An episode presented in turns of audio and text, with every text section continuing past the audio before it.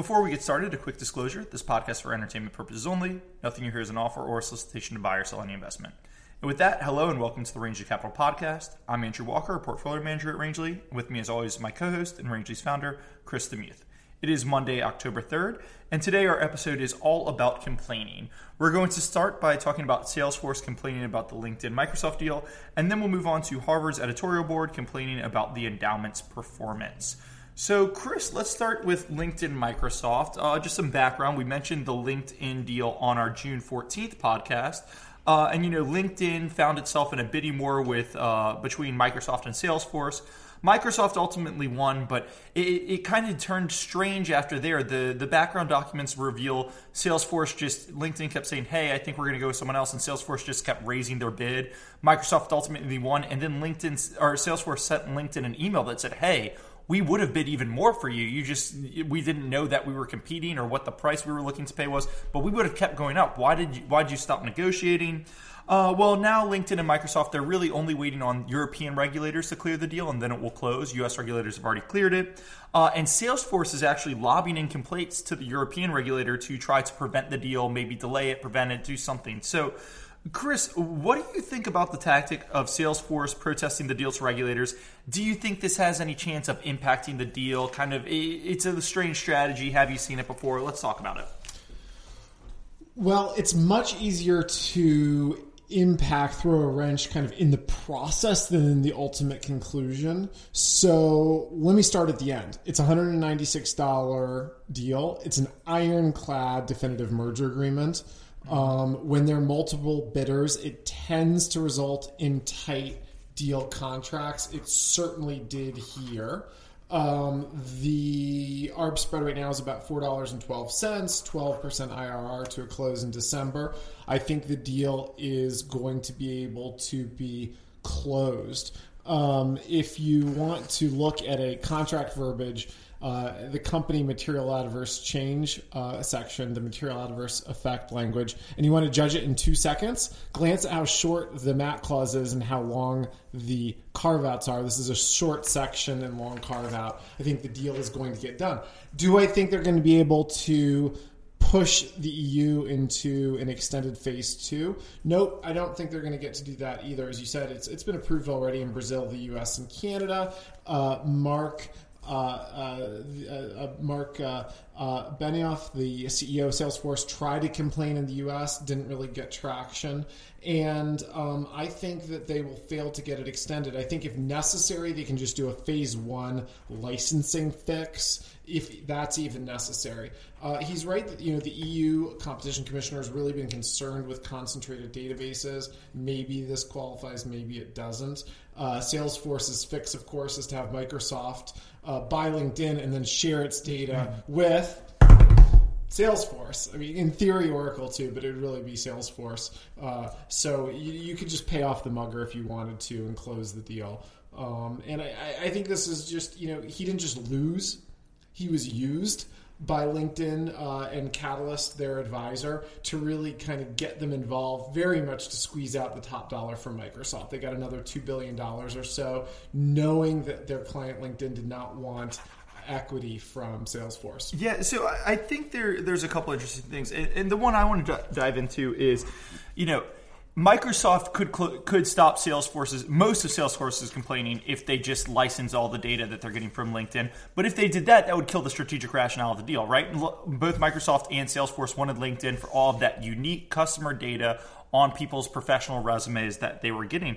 And uh, you know, I, I have to wonder is this the start of kind of a not even a cold war a, a, hot war between salesforce and microsoft? Look since the linkedin deal closed salesforce bought a microsoft word uh, competitor and then microsoft put out a press release announcing that they'd uh, they had signed a deal with HP to replace Salesforce for their customer management uh, stuff. They signed a partnership with Adobe to compete with Salesforce on marketing software. And Salesforce signed a deal to switch their uh, cloud web hosting from Microsoft's Azure to their big competitor, Amazon's AWS. So I have to wonder if this is actually the start of a all out war between Microsoft and Salesforce, and if it is, you know how that plays out for how that plays out for Salesforce. And I'll let you take the first crack at it. Absolutely, I, I think that most CEOs are often very smart, but they also got there by being very competitive. And then in a deal environment, that competitive streak that's so common to CEOs, such as the Salesforce CEO, is then also amped up by their equally competitive Goldman Sachs bankers that kind of egg them on to win. And uh, when they don't, I think that the kind of uh, competitive streak uh, has kind of run a little wild, and the animal spirits here are uh, being competitive in a sort of adversarial way uh, on both sides, maybe yeah. especially Salesforce. Yeah, and I want to dive into the the competitive spirits a little too because I thought it was interesting. You know. One of the reasons a lot of people think Steve Ballmer kind of didn't succeed and was ultimately ousted as CEO of Microsoft was Microsoft was unable to partner with any other tech company doing almost anything. Mm-hmm. And I actually saw some quotes where Salesforce's CEO said, look, if Ballmer could have partnered with us on a couple things, he'd still be here, but he couldn't. And the great thing about Satya Nadella, who is now Microsoft CEO, the great thing about him is he understands the power of these partnerships and he's able to partner with other companies. Uh, and now Salesforce's CEO is coming out and tweeting that Microsoft's deal for LinkedIn is uncompetitive, throwing in uh, lobs at the European regulators that say this deal is uncompetitive. Is his ego kind of getting in the way and he's unable to work with other CEOs? You know, Salesforce is not a tech giant like Google, Facebook, or Microsoft. They are much smaller. And if he can't partner with them, he might kind of be they might kind of be left behind in this battle between the big uh, tech giants. Absolutely. And for what it's worth, I think that competition commissions should look at competitor complaints as being pro competitive, yeah. not anti competitive. If your competitors hate what you're up to, you're probably serving your customers well. Yep. And, and the last thing I, I wonder, you know, two, three years ago, Salesforce has relied very heavily on a growth model, right? Mm-hmm. We, we talked about this in a couple of our prior podcasts. They do deals, they do a lot of them, and sometimes the street questions their deals, but to date, the street has been wrong for every deal that they've questioned. But you know, the deals that you're doing when you're kind of a million dollar company are, do not move the needle when you're a billion dollar company. And Salesforce is now like a 20 billion plus dollar company. That means they're competing with Microsoft, Google, uh, Facebook for all of these deals. You know, they lost to Microsoft for LinkedIn. They're probably going to lose to Google for Twitter, or else they're probably going to have to massively overpay because these companies have much bigger platforms, much more financial resources, much more synergies to buy these companies. So I, I wonder if Salesforce is kind of seeing the writing at, on the wall that the future is going to be a little bit bleaker uh, unless their competitors have their hands tied behind their back when they're looking at acquisitions. Maybe it is. I, I followed Salesforce deals for a very long time. I can think of no company that has increased its market cap as much as Salesforce's has done relative to how skeptical I've been of their deal making and prices they pay. Mm-hmm. I mean, mm-hmm. they just uh, serial acquirer and deals that at the time, you know, you know, I, I, guess I could look back and say it's worked out much better than I would have expected. Yeah, yeah. The, the last thing I guess I would think is, you know, since the news that they bid on LinkedIn and are considering bids on Twitter has come out, Salesforce's shares are down 15%. While, you know, since May, we've talked about it endlessly on this podcast. Uh, tech stocks have been on a huge bull market, driven a lot by a lot of private equity and strategic interest in buying them. I have to wonder if investors are starting to question, like, is this the end for their accretive deal making. I'll, I'll, give you the last thoughts for 10 seconds if you want it. Uh, I think the, the advisors should just get uh, Microsoft to launch some kind of bid for Twitter, and they will be able to get Mark Benioff to pay anything for it whatsoever. get that ego going. All right, so Chris, let's turn to the Harvard Endowment. Mm-hmm. So we discussed the Harvard Endowment and its struggles with hanging on to top talent a little bit in our August 8th podcast. And last week, the Harvard's editorial board actually sent a letter calling the endowment subpar returns quote quote unacceptable. Uh, this was after it lost $2 billion in its fiscal year 2016 and failed to match kind of peer Ivy League schools' returns. Uh, just as an example, Yale's endowment was up 3.4% over the same time frame, while their endowment dropped 2%. Uh, so Harvard's board, editorial board said it was unacceptable and called on the school to look at all ways to increase returns.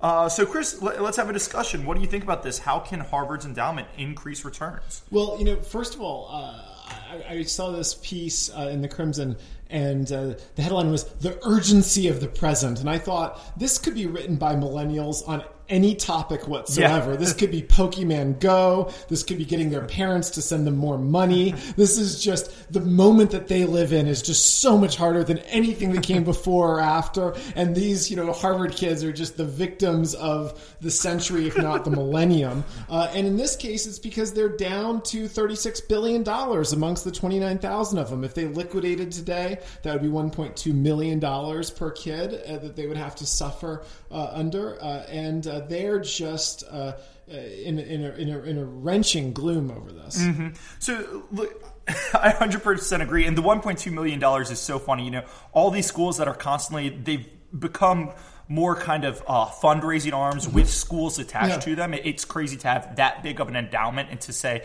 we need bigger returns, we need more money to constantly go fundraising. Go ahead. And, and money's supposed to hold value, but it's also supposed to force trade offs. And when you have that amount of money, you have no trade offs. So, so I mean, they would probably be more competently managed if they had half or maybe even a tenth the size uh, endowment. Uh, but what are they supposed to do? I mean, I think that these uh, Harvard students are like CEOs, they're highly competitive. They're clearly very upset uh, that they are losing to Penn, Princeton, Yale, MIT, and even Columbia. I mean, these some of these schools that are just barely Ivy Leagues kind of are, are crushing them, and uh, and I think that this is deeply upsetting. Uh, but uh, but it's not clear uh, what tools they have to move such a big number. But I, I think you said something astute there, or I think you said multiple astute things there. I think the problem is divided into two problems. There is the problem with endowments generally, and then there is a problem with Harvard's endowment specifically.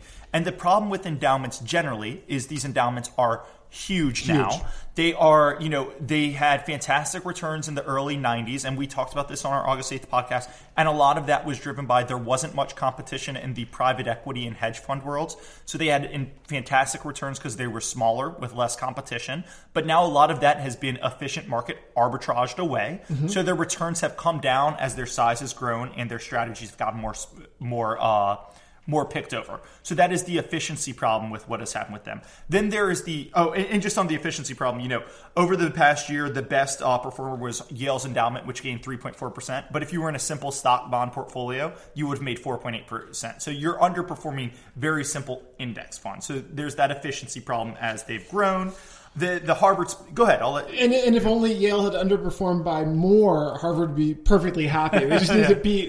They just need to. They just need Yale to have lost. I mean, the the funny thing about this maudlin melodrama is five minutes ago or so, or last time I checked, um, when performance was stellar, they were complaining that successful money managers at their endowment with aligned incentives were getting highly compensated. Yep. So how uh, you know, and, and since we looked at this, uh, the new chief uh, has been appointed, uh, NP uh, uh, Narv- uh, Narvekar, and uh, he has a hundred percent chance of getting attacked because he's going to underperform, or if uh, by God he outperforms and gets paid for it, Yep. he's going to get attacked for that too. So I mean, that is a, that is a tough job to be left. And, and that's exactly where it's going to go. The, the other issue is a Harvard specific issue. You are underperforming peers, and I think a big part of it is you. Harvard has been unique in attacking the payouts of their uh, top management. In fact, Yale, David Swensen was very highly rewarded for running Yale's uh, endowment very successfully, and I don't really remember a lot of pushback for how much money he was making when he was outperforming markets. In Harvard's case, look, they had investment talent. They criticized the pay package, and maybe investment talent is happy to work at Harvard when they're getting paid 95% of their worth on the private market because it's their endowment and it comes with social benefits. But if you're trying to cut them down to 10%, they're just going to leave and go elsewhere. And I, I think that's a huge problem with Harvard. I, I think the new guy should definitely drive a Prius, not spend any of the money he makes, draw attention to anything that he consumes, and then he should also try to sabotage Yale. Because if they can just somehow manage to hurt Yale, I think this whole thing will uh, calm down. But I mean, how do you move? Tens of billions of dollars like that. I mean, there's nothing that we do professionally that you could scale up at that size that is kind of edgy, actionable, mispriced that the market's mm-hmm. missing. It's just basically broadly allocating to exposures. And uh, like we said, you know, the, the, the Yale model is something that was a specific time in history Yeah. where that was mispriced, and that's done. You know, the, the other thing is, if you are going to get criticism for underperforming Yale, there there is one solution that I there is one solution to this whole issue that Harvard can consider, and that is just go ahead and outsource your endowment management over to Yale. I, I, I don't see why they don't do that. I, I would. I, I think they absolutely should do that. And there's a lot of other good uh, business uh, options. You know, you can sell Chotskys, you can sell all sorts of Harvard related things. My favorite thing, just to hark back to LinkedIn for a minute, is when people prominently put Harvard degrees on LinkedIn that are not real degrees, but are kind of like long weekend seminars Yeah, at Harvard, and then they kind of like, yes, uh, Chris Demuth, uh, kind of uh, Harvard uh, executive weekend program, and they put this there. I think that's a very bearish sign for available talent. But clearly, people pay for these things. Yeah. I, mean, I think it's kind of thousands of dollars for a few days. So they just need to um, they need to sell out. I mean, they need to. They have a good name. They have a good name brand, and I think they just can crank a lot of value for that and uh, get back on top. You know, if you deal, I, I deal a lot with small caps, and especially with small caps that are kind of family controlled. A lot of time, you will see like you know the the CEO's son is getting groomed to take over the CEO spot, and they'll put in his bio, you know, he went to the local community college, but you know he's getting groomed, and he also took a long executive weekend course at Harvard. So they'll say he's the perfect managerial role. He's graduated from Harvard's business school for a weekend, which uh, I, I just love, and it does speak to the power of the the power of the Harvard brand name. Uh, so, Chris, unless you have anything, why don't we wrap it up here? Great. So that's all the time we have for today. Before we hit our disclosures, just a quick reminder if you like this podcast, the best way to get more of them is to recommend us to a friend and get them to start listening. Uh, disclosures. None for me, Chris. You're writing that you own LinkedIn, I think that is. Yeah. All right, so Chris owns a little bit of LinkedIn. Those are our disclosures, and we will talk to you later this week.